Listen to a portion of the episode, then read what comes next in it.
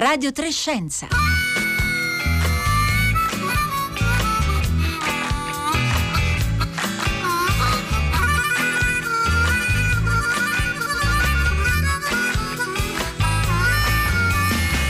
Buongiorno, buongiorno da Marco Motta, bentornati all'ascolto di Radio Trescenza in questo giovedì 7 gennaio in cui eh, parliamo di vaccini perché la sfida eh, organizzativa sanitaria di una campagna di immunizzazione senza precedenti va raccontata e analizzata eh, con un'attenzione diffusa e, e, continua. Ieri è arrivata, lo sapete, l'approvazione che era attesa da parte dell'Agenzia Europea del Farmaco del vaccino di eh, Moderna, il secondo ad essere approvato eh, nel nostro continente continente, già dalla prossima settimana dovrebbero arrivare le prime dosi anche in Italia, ma intanto, intanto prosegue la campagna vaccinale nel nostro paese e anche se negli ultimi due giorni i numeri delle somministrazioni hanno iniziato a crescere più rapidamente, sussistono certo delle differenze anche molto ampie tra le diverse regioni. E allora oggi eh, cominciamo a dare uno sguardo ai eh, territori, avremo due voci, una dalla Lombardia e una dalla Puglia, e consapevoli naturalmente che le questioni aperte sono moltissime e ci torneremo con eh, frequenza nelle prossime settimane. Ma intanto, eh, se volete, condividete eh, con noi le vostre domande, i vostri eh, dubbi, eh, scrivendoci come sempre durante la diretta al 335 5634 296 via sms o whatsapp oppure tramite Facebook e Twitter.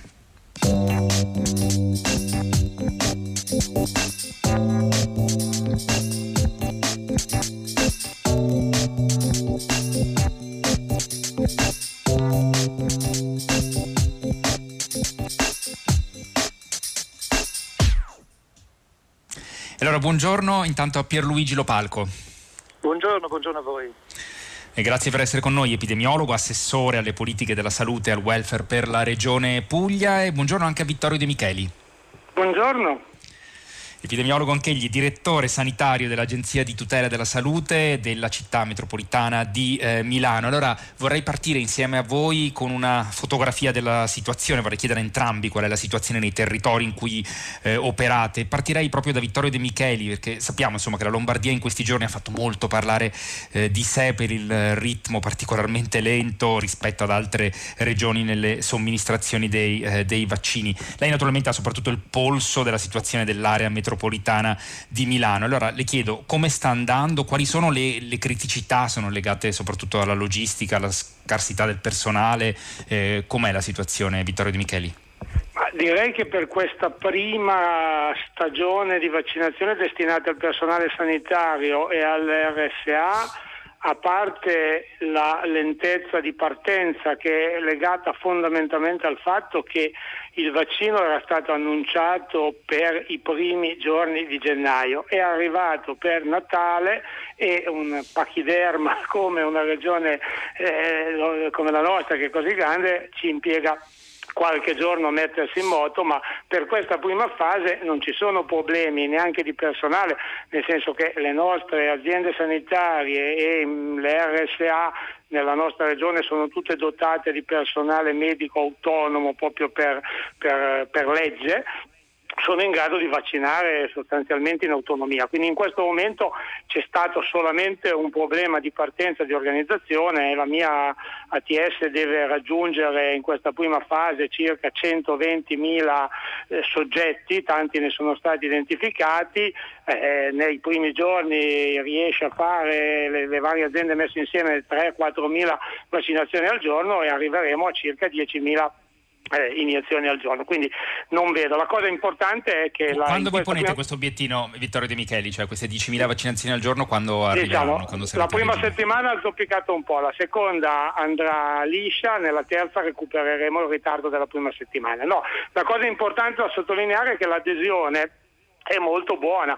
Io ho il dato della, del, della mia azienda sanitaria dove c'è quasi l'85% di, di, persone che si sono prenotate per, per sottoporsi alla vaccinazione. Quindi questo, Lei sta parlando, Vittorio De Micheli, di medici, infermieri, operatori sociosanitari? Operatori, tutti i nostri operatori dell'ATS di Milano hanno, abbiamo aperto le prenotazioni, tra l'altro a Capodanno, quindi in un momento in cui molti non erano al lavoro e abbiamo esaurito immediatamente tutti gli slot e quindi abbiamo dovuto riaprire, quindi abbiamo oltre l'85% 513 giorni. Questo credo che sia il dato da sottolineare anche per eh, il pubblico che, che, vuole sapere. I ritardi tra regioni credo che in questo momento abbiano forse qualche interesse di polemica politica, ma no, non credo che sia un problema. In questo momento c'è c'è, c'è, diciamo, c'è, c'è ampia capacità di, di, distribuire il vaccino. Certo, questo è un vaccino che dà qualche problema di logistica e questa cosa ritarda i tempi, insomma, ovviamente. La storia della catena del freddo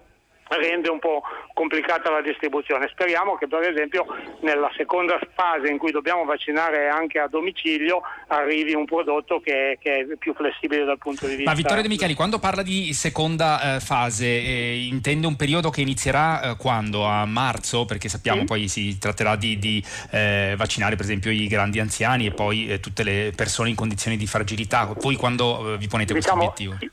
Il, il, il ritmo lo sta dando la struttura commissariale non lo stanno dando le regioni, anzi inizialmente sembrava che eh, le, le, campagne fossero totalmente organizzate centralmente, poi per fortuna dico io si è raggiunto invece una, un, un, ottimo livello di collaborazione e, e quindi però il ritmo ce lo darà ovviamente il commissario. Si pensa che grossolandamente in sei settimane si esaurisca il grosso della, della, prima fase, poi ci saranno da fare un po' di recuperi, per esempio ci sono le famose categorie, so, i dentisti esclusi nella prima fase, speriamo che questo venga, venga, recuperato, ma diciamo chi vaccinare e in che tempi non lo stabiliscono le regioni, lo stabilisce ma il su questo, su questo Vittorio D'Amica ritorneremo anche tra un attimo, intanto vado da mm, Pierluigi Lopalco per sapere come eh, sta andando nella eh, regione Puglia dal punto di vista eh, delle eh, somministrazioni appunto dei vaccini anti-Covid eh, dai dati che si desumono dal eh, sito dedicato al report vaccini anti-Covid-19 sul, ehm, sul sito del eh, Ministero della, della, Salute. Eh, il totale in questo momento ammonta a quasi 323.000 vaccinazioni. Nel caso della regione Puglia eh, insomma siamo attorno al 60% rispetto alle dosi ricevute. Pierluigi Ropalco, come sta andando e, e, se ci sono anche da voi criticità e, e anche qual è stata la risposta eh, del vostro personale? eh, sanitario? Ma io devo più o meno diciamo, ripetere quello che ha già detto l'amico De Micheli. L'adesione del personale sanitario è eccezionale, eh, nel senso che dire c'è ansia da vaccinazione. Abbiamo tante categorie, noi abbiamo fatto delle priorità di, di rischio no? per cercare di dare un, un certo, una certa cadenza alle varie vaccinazioni, anche se poi tutta la prima fase appunto deve essere conclusa in 4-6 settimane. E, comunque ci sono delle categorie che dicono no prima noi perché noi siamo più a rischio eccetera. Quindi c'è molta ansia per essere vaccinati enorme adesione enorme adesione tanto che anche noi avremo il problema di eh, dover poi richiedere delle dosi aggiuntive per, per, esempio per gli odontoiatri che non sono stati inclusi dalla struttura commissariale in questa, in questa, fase 1 e che secondo noi devono essere inclusi perché voglio dire, lavorano a stretto contatto con una bocca aperta di un, uh, di un paziente, certo. quindi insomma sono chi più di loro. E, ehm, detto questo, eh, noi abbiamo adesso già raggiunto il 60%, quindi in qualche modo in alcuni altri hanno dovuto anche un po' rallentare eh, artificialmente il ritmo di vaccinazione perché il vaccino appunto non arriva con, con, eh, con la cadenza che noi avremmo, avremmo, sperato, perché dobbiamo ricordare che secondo le indicazioni logiche della struttura commissariale comunque deve essere accantonato un 30% di dosi di vaccino per essere sicuri che quando arriverà il momento, dopo tre settimane, arriverà il momento della seconda dose per chi è stato vaccinato nella prima settimana, ci siano delle dosi, delle dosi disponibili e quindi noi eh, non, non, corriamo il rischio poi di non trovare la seconda dose perché magari ancora non è arrivata. Per cui noi eh, stiamo, dire, stiamo modulando la velocità di vaccinazione su quella che è la, la velocità di arrivo dei lotti vaccinati e non vaccinali e non viceversa.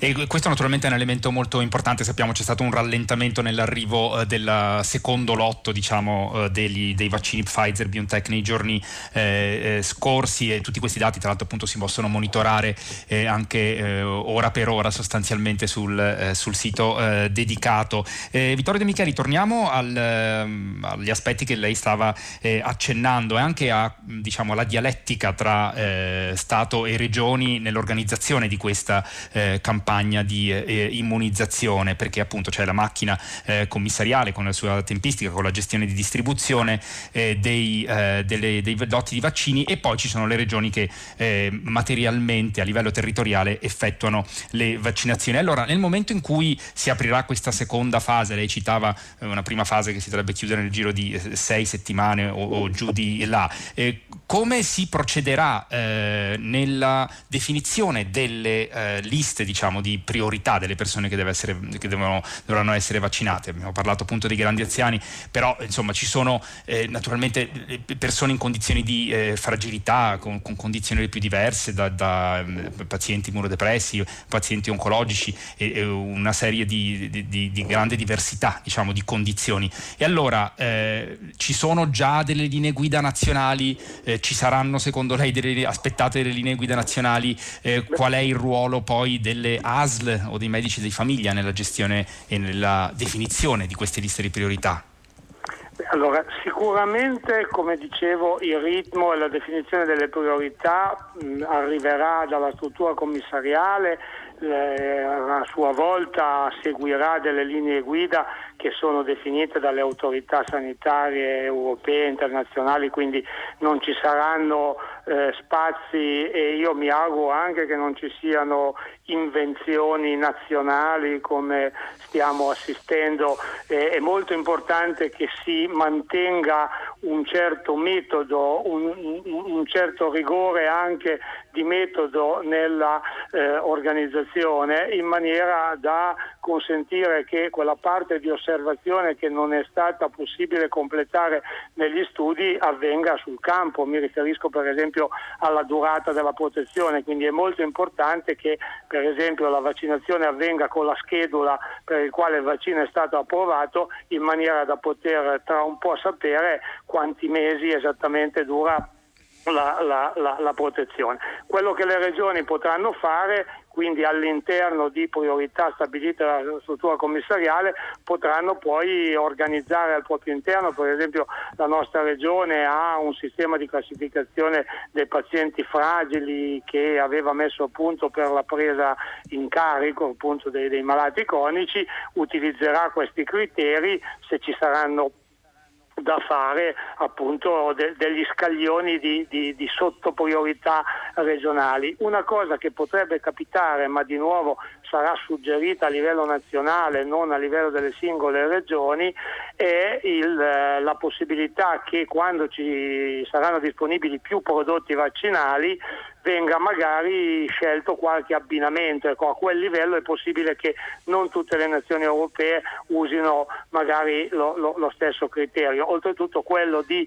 stabilire degli abbinamenti con eh, gruppi di popolazione ben definiti sarà anche importante per una questione logistica. Perché, eh, Quindi mi scusi come... Vittorio De Micheli, per capire, lei sta parlando di abbinamento tra gruppi di popolazione e tipologie di vaccini, nel senso che ci potrebbero essere dei vaccini che sono più eh, adatti diciamo, a determinate categorie di popolazione, questo che intende? Alcune categorie di malati, per esempio, una delle cose che dobbiamo fare sempre eh, nella, con l'obiettivo di completare osservazioni, raccogliere informazioni che non ci sono state date dalla dagli studi di registrazione è per esempio eh, vaccinare alcune categorie di, di, malati e sottoporli poi a, a, monitoraggio per capire appunto fino a che punto il vaccino funziona in queste, in queste persone. Allora lì sarà importante che queste persone vengano vaccinate con un prodotto, quello che sembra migliore in base alle conoscenze a priori e solo con quello.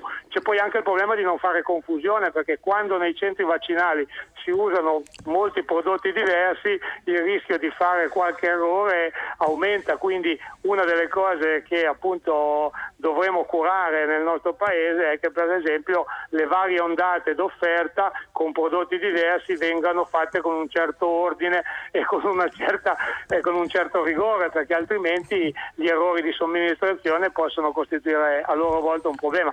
In Italia si fanno Questo è un elemento tante, fondamentale. Sì, Vittorio Micheli, torneremo anche comunque in Italia, se ne certo. fanno più di 20 milioni all'anno, quindi non è, non, il nostro paese è abbastanza preparato a fare campagne di vaccinazione, non, non c'è da inventare molto.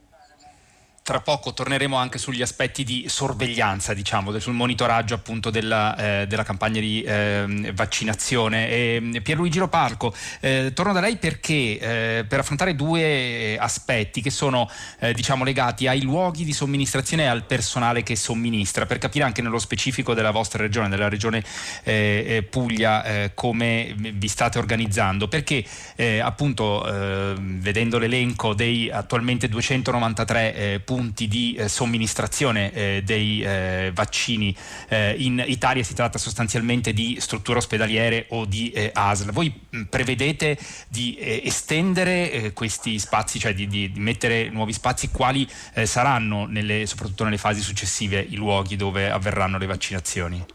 No, quei 293 punti a cui lei sta facendo riferimento sono gli hub per la distribuzione del vaccino, sono hub ospedalieri, sono le farmacie ospedaliere che appunto a causa della eh, peculiarità di questo vaccino, di dover essere stoccato a meno 80, erano gli hub che, eh, che hanno questo tipo di frigoriferi. Però per esempio noi sì. in Puglia abbiamo 11 hub, ma in questo momento sono attivi più di 60 punti di vaccinazione e a questi 60 punti di vaccinazione vanno, vanno anche aggiunte le squadre mobili che si spostano nell'RSA per vaccinare nell'RSA, quindi per portare il vaccino nell'RSA e per vaccinare in giro. Quindi come diceva prima De Micheli, okay. eh, noi abbiamo una struttura eh, per portare avanti i nostri programmi vaccinali che è già ben rodata, eh, abbiamo il personale che sa fare le vaccinazioni. In questo momento noi stiamo utilizzando in questa fase 1 il personale che sa fare le vaccinazioni proprio per fare il training ad altro personale, perché arriverà il momento, speriamo, in cui mm. eh, anziché in una regione come la mia, anziché arrivare a 100.000 dosi di vaccino, ne arrivi un milione eh, in un mese. E quindi chiaramente per somministrare un milione di dosi in un mese abbiamo bisogno di allargare quella che è la platea dei vaccinatori.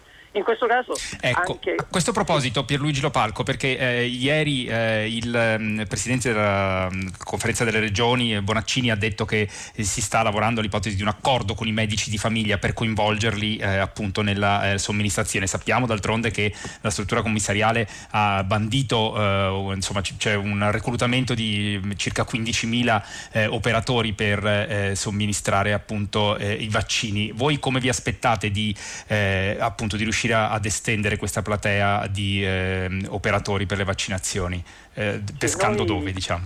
Il nostro, diciamo, il nostro, piano vaccinale per il momento non fa eh, riferimento a quello che eventualmente potrebbero essere eh, gli operatori sanitari messi a disposizione dalla, dalla struttura commissariale, cioè non stiamo facendo come dire, conto su quel eh, su quel personale. E noi stiamo facendo il nostro piano, stiamo disegnando il nostro piano con le risorse già esistenti, in questa maniera appunto, eh, pre- facendo del training a personale che magari non era eh, in prima linea nelle vaccinazioni, ma so, per imparare a vaccinare, eh, dopo tutto, eh, per un operatore sanitario esperto non è che ci voglia tutto questo training.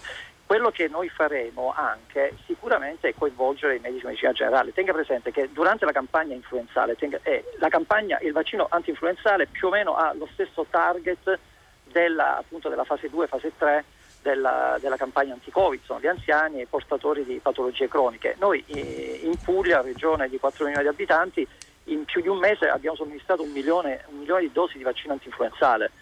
Quindi a, a, noi una struttura per somministrare un milione di dosi a quella categoria in un mese ce l'abbiamo già ed è la struttura, eh, la rete dei medici di medicina generale.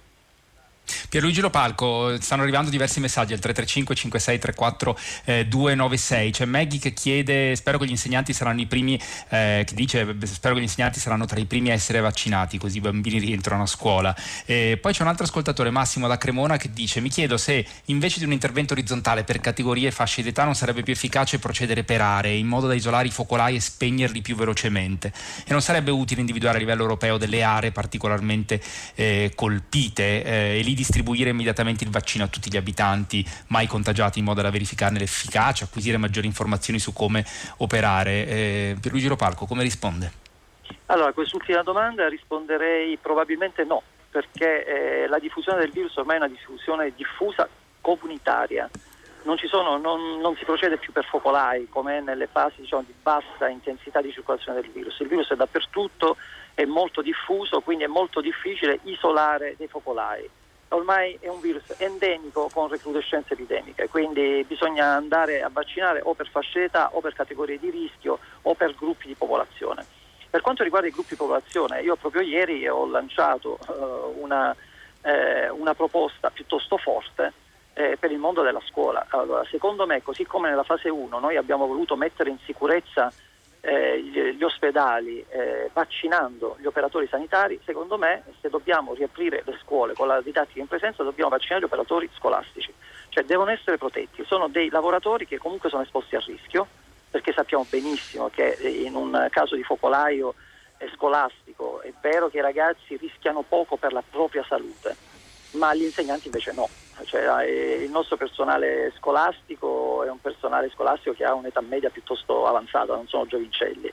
Quindi l'idea ah, sarebbe anche un segnale forte di attenzione nei confronti del mondo della scuola. Quindi per il momento in fase 2, eh, quindi la fase successiva a questa, eh, previste, è prevista la vaccinazione soltanto degli operatori scolastici a rischio, non definendo bene che cosa significa a rischio, cioè a maggior rischio di infezione o a rischio perché ci sono delle patologie, beh a quel punto dovremmo fare magari una, uno sforzo e trovare i vaccini per vaccinarli tutti.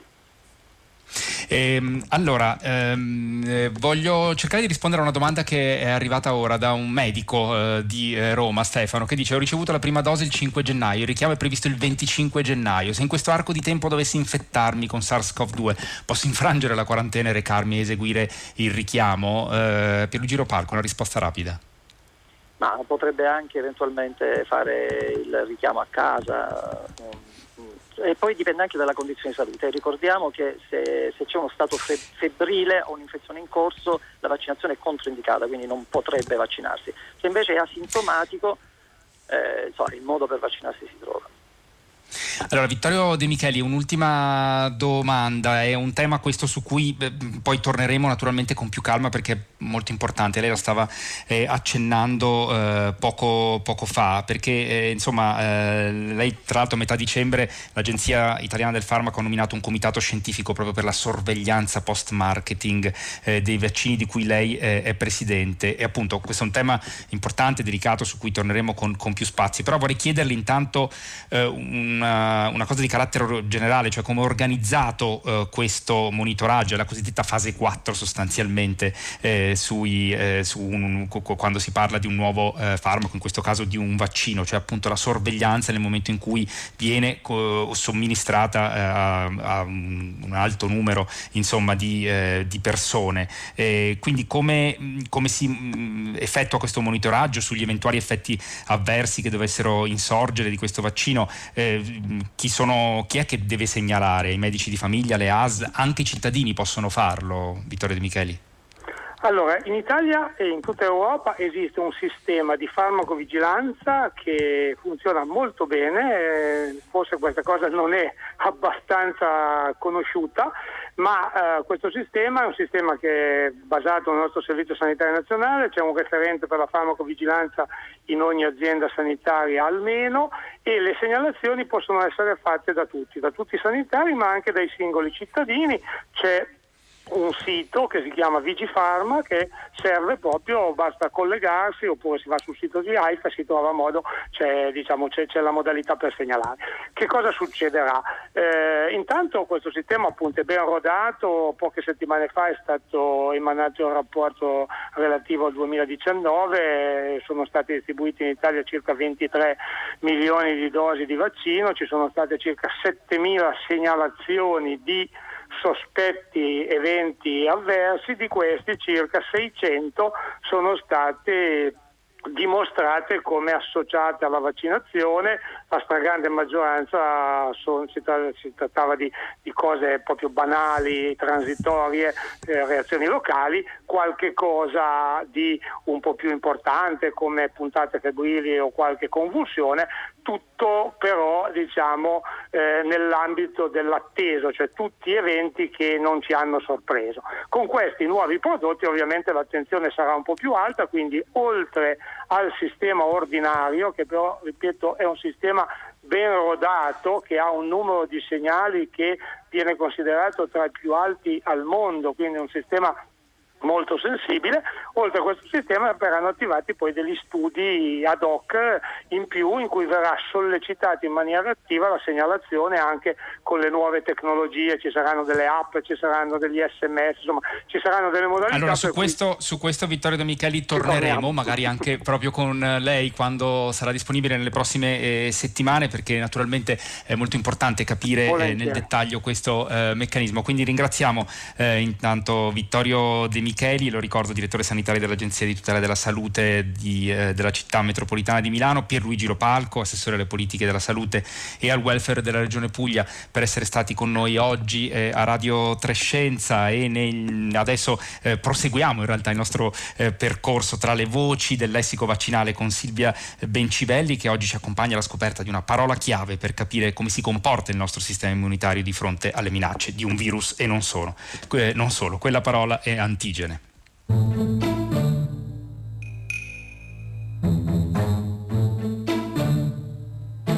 Lessico vaccinale di Silvia Bencivelli. Antigene. Antigene. Sostanza che viene riconosciuta come estranea dal sistema immunitario e contro la quale, dunque, il sistema immunitario mette in campo una risposta specifica. Specifica, è importante, cioè una risposta su misura, che dipende da quella parte di sistema immunitario che chiamiamo adattativo o acquisito, cioè non a quello innato, che è costituito dalle prime barriere, quelle più generiche contro l'infezione. Il sistema immunitario acquisito è quello più complesso e poi anche più forte, che facciamo crescere vivendo e che è dotato di una memoria. Ecco perché la risposta contro un antigene è specifica, perché è diretta contro di lui e solo contro di lui, come può esserlo un anticorpo o una cellula linfatica di tipo T. Ma perché ho definito l'antigene col termine, questo invece molto generico, di sostanza? Perché l'antigene può essere tante cose. In genere è una proteina o anche un carboidrato che viene dall'esterno, quindi per esempio classicamente è un pezzo di virus o un pezzo di batterio. Lo incontriamo, produciamo anticorpi, quindi quando lo ribecchiamo la seconda volta siamo preparati, oppure ci vacciniamo e siamo preparati. Ma in realtà antigene può essere qualsiasi molecola che il sistema immunitario interpreti come nemica. Lo sanno bene gli allergici, che hanno risposte abnormi verso cose che agli altri non danno nessun fastidio. E lo sanno bene anche le persone con malattie autoimmunitarie, in cui l'antigene è addirittura una molecola prodotta dal loro stesso organismo. La differenza tra di noi, quella per cui uno è allergico, un altro ha una malattia autoimmunitaria, tanti altri non hanno né l'una né l'altra cosa, è la stessa per cui ciascuno di noi ha un suo proprio modo di rispondere a malattie infettive e vaccini. Cioè che i nostri organismi non classificano come antigene le stesse cose e a sua volta un antigene può avere più siti antigenici, ma soprattutto che il nostro sistema immunitario adattativo dipende da un sistema genetico complessissimo forse il più complesso che abbiamo, che ci permette di produrre arsenali di armi contro miriadi di antigeni possibili e variabili. È il nostro sistema di difesa ed è stato selezionato dall'evoluzione per rispondere a un numero davvero alto di combinazioni di proteine, tramite riarrangiamenti continui dei geni che costruiscono la memoria della nostra immunità. Ah, non si confonda antigenico, cioè proprio dell'antigene, con antiigenico, cioè sporchetto. Tutte le puntate del lessico vaccinale di Silvia Micivelli le potete riascoltare e scaricare dal nostro sito radiotrescienza.rai.it. Noi siamo giunti alla fine di questa puntata eh, di Radio Trescenza. Insieme a me vi salutano Anna Maria Giordano in regia, Gabriele Cioni alla parte tecnica, Roberta Fulci, Francesca Buoninconti, Rossella Panarese, Marco Motta vi saluta e buona giornata all'ascolto di Radio 3.